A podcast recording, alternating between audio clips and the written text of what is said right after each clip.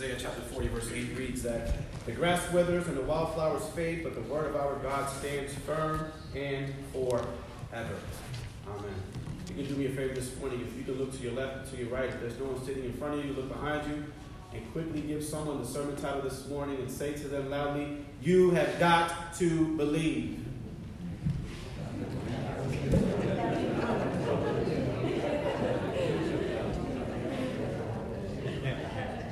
Mike told everyone, y'all got to believe.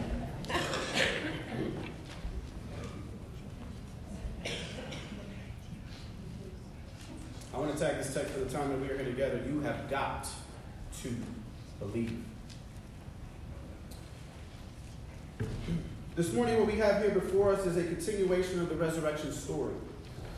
It is for us the second Sunday of Easter. It is a continued proclamation of the good news of our forever risen King. When anyone publicly declares their heartfelt trust, faith, and acceptance in Christ, he charges us with the sole task of heading out into the world to boldly convey the message of salvation that is only found in believing that Jesus is Lord. Acts chapter 4, verse 12 declares that salvation is found in no one else, for there is no other name under heaven given to mankind by which we must be saved. This passage in John chapter 20 is clearly meant to encourage this generation to stop using our eyes to be the only means in which we believe. You've got to believe that what was recorded in Scripture is true and is the authoritative, infallible Word of God. You've got to believe through the reading and the preaching of the Word of God. You've got to believe even when you don't feel like believing. Anybody ever been in that boat before?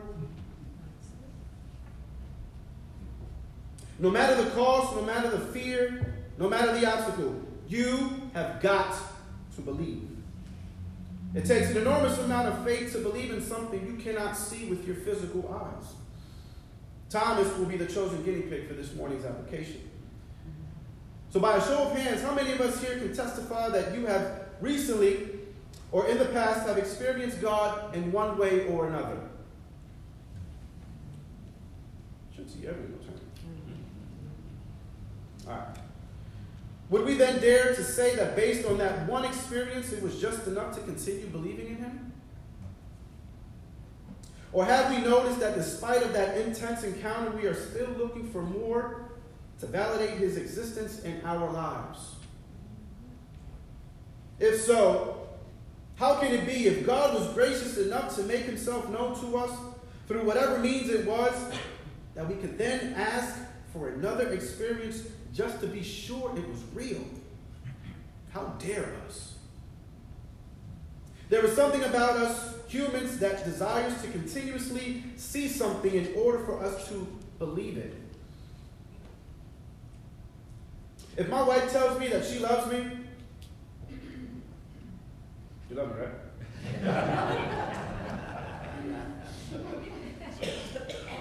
If my wife tells me that she loves me, I have to trust and believe her by her word alone. But not me. In my case, I am more of a show me kind of guy.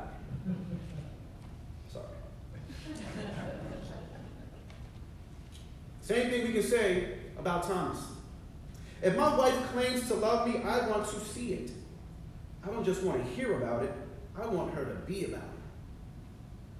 Thomas had reacted to the news of Jesus' resurrection in the same exact manner. He didn't want to hear about it. He said, I need to see it to believe it. Actions speak louder than words. Thomas has a show me attitude.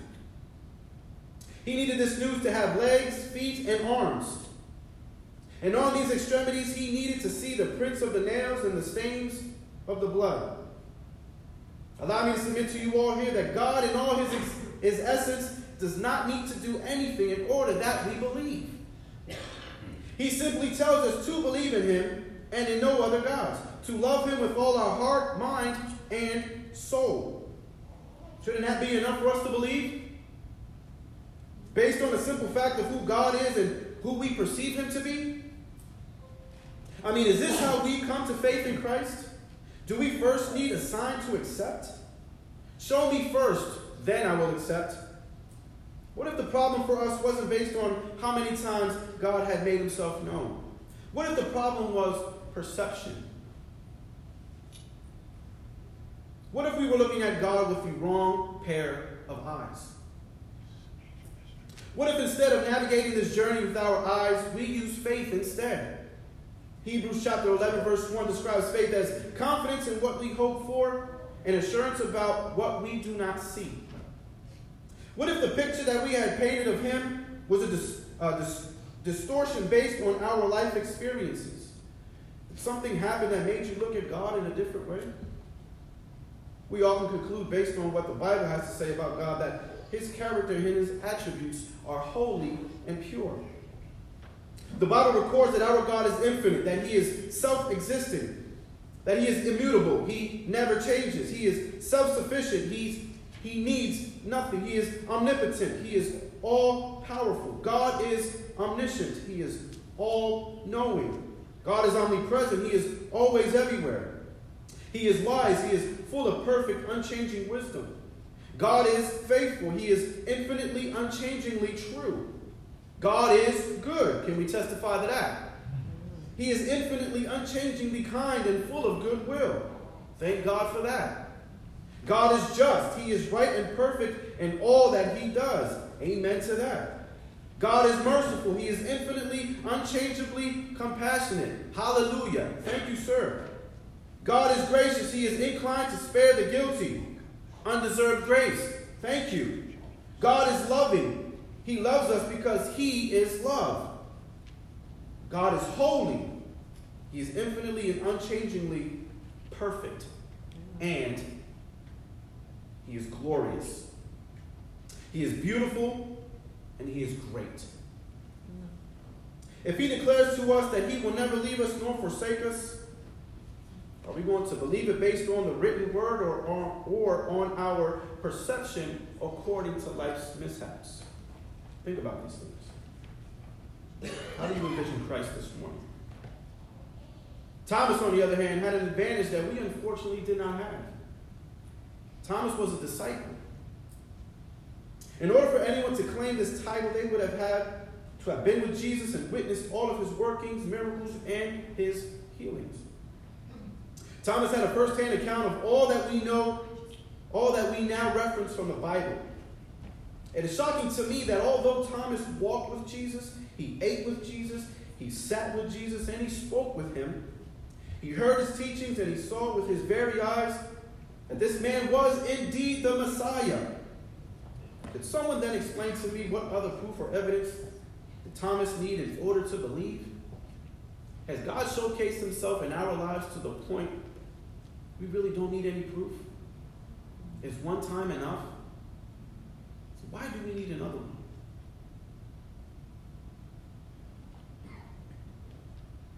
Do we have anyone here present that could identify with Thomas? I can. I can testify that God has made himself known to me more times than I can ever deserve. There have been times in my life where I demanded to see a sign. As a child growing up, one of my favorite Christmas movies was called The Santa Claus, starring Tim Allen. Anybody heard of that movie before? Yeah. Santa Claus. Tim Allen. I got that present for Christmas and I didn't let I never let it go. In this movie, the deal was that whoever was to put on this suit of this man would now become the next Santa Claus. The myth in these Santa stories is that belief is what drives the existence of this character. The father wasn't one to believe in this Claus. But the child believing in Santa encouraged his dad to believe with this one statement that has stuck with me since then. If you can remember him saying this, he looked at his dad and said, Believing isn't seeing, seeing is believing. Although my faith had been built on my hearing of the word, it needed just a little bit more. I needed to see something. It required in my mind that God make himself known in a supernatural way. See, I had trouble believing only because I had trouble seeing. I had pleaded with him in times of despair to give me a sign to know that he is present.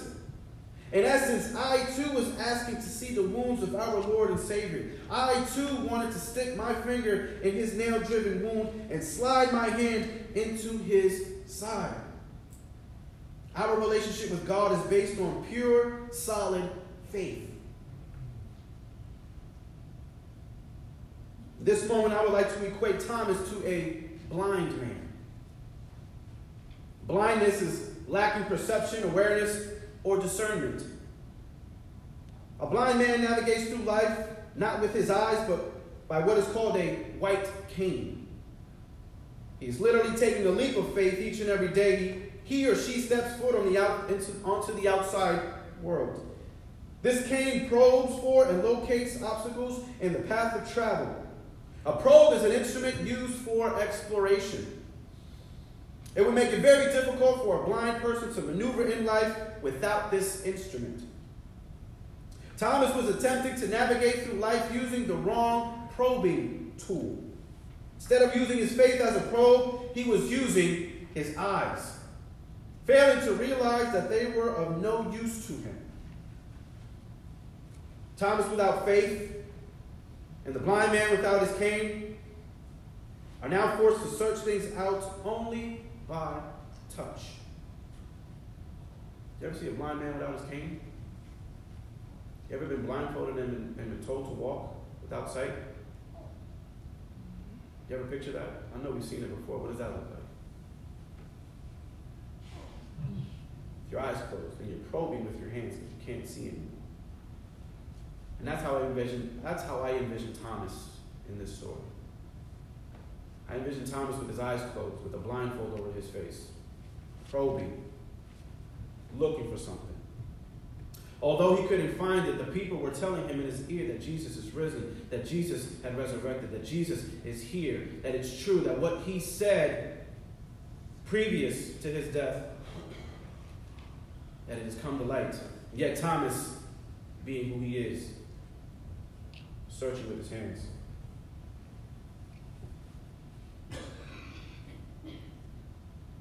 Envisioning the cane, the white cane, the extension of the cane is able to warn of an upcoming obstacle. It prevents the blind man from bumping into whatever is in front of him. Envision this. Avoiding any danger.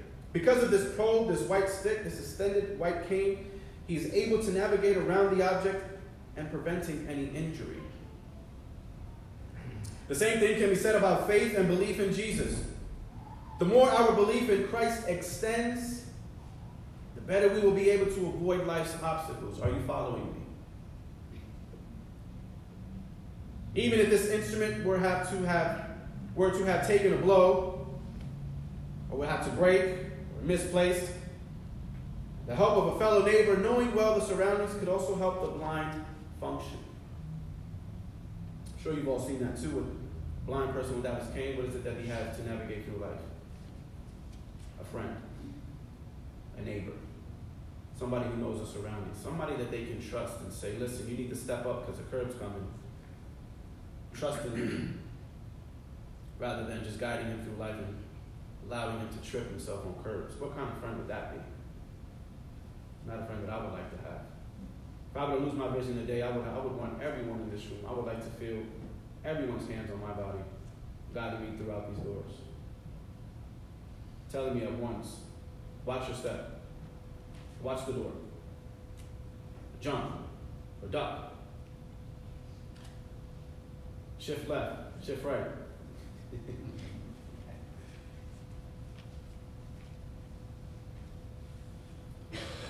Faith in the hands of Thomas can now see what he wasn't able to notice before. Faith and belief are the lenses of our lives. Even though his belief in Christ had taken a blow, the cane now broken, due to the traumatic death of his master and teacher, the disciples in verses 19 to 24 were able to witness to him what they had seen. Thomas's cane had broken. In essence, Thomas's faith, his belief, had been broken. The traumatic experience that they all went through because of what Jesus went through for them caused them to go into hiding. They were in the upper room, congregated together behind locked doors, in fear of the Jewish teachers, in fear of persecution. What did they choose to do? They chose to congregate. They chose to meet with one another. Because what any good master teacher does, he prays for them as he did in John 17. He prayed for his disciples and he prayed to God that they would be well taken care of, that they would love one another, and that they would continue congregating. And that is what we see. We see a community, a body of believers continuing in the faith. Who didn't we see there? Thomas. Thomas did what we shouldn't do. What Thomas did was react to a traumatic experience. On the contrary, we should be running to the church, should be running to your neighbors, should be running to pick up the phone, shoot a text or an email, saying, Listen here, brother, sister, I'm going through some things. I need your help.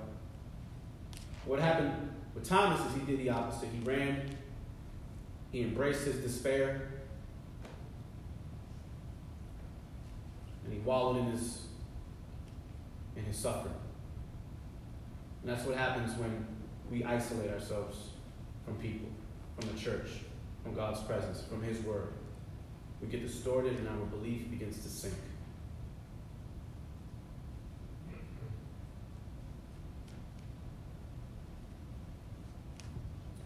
Verses 19 to 24 Jesus had blown onto the disciples the Holy Spirit. He was equipping them with the fire and energy to take the message not only to their fallen comrade, but also to the entire world. Despite Thomas's disbelief, Jesus was still lovingly able to meet Thomas the exact point of his heed by showing him his wounds, repeating to him exact his exact demand, and then guiding him back to faith. Are any of us walking in blind faith this morning?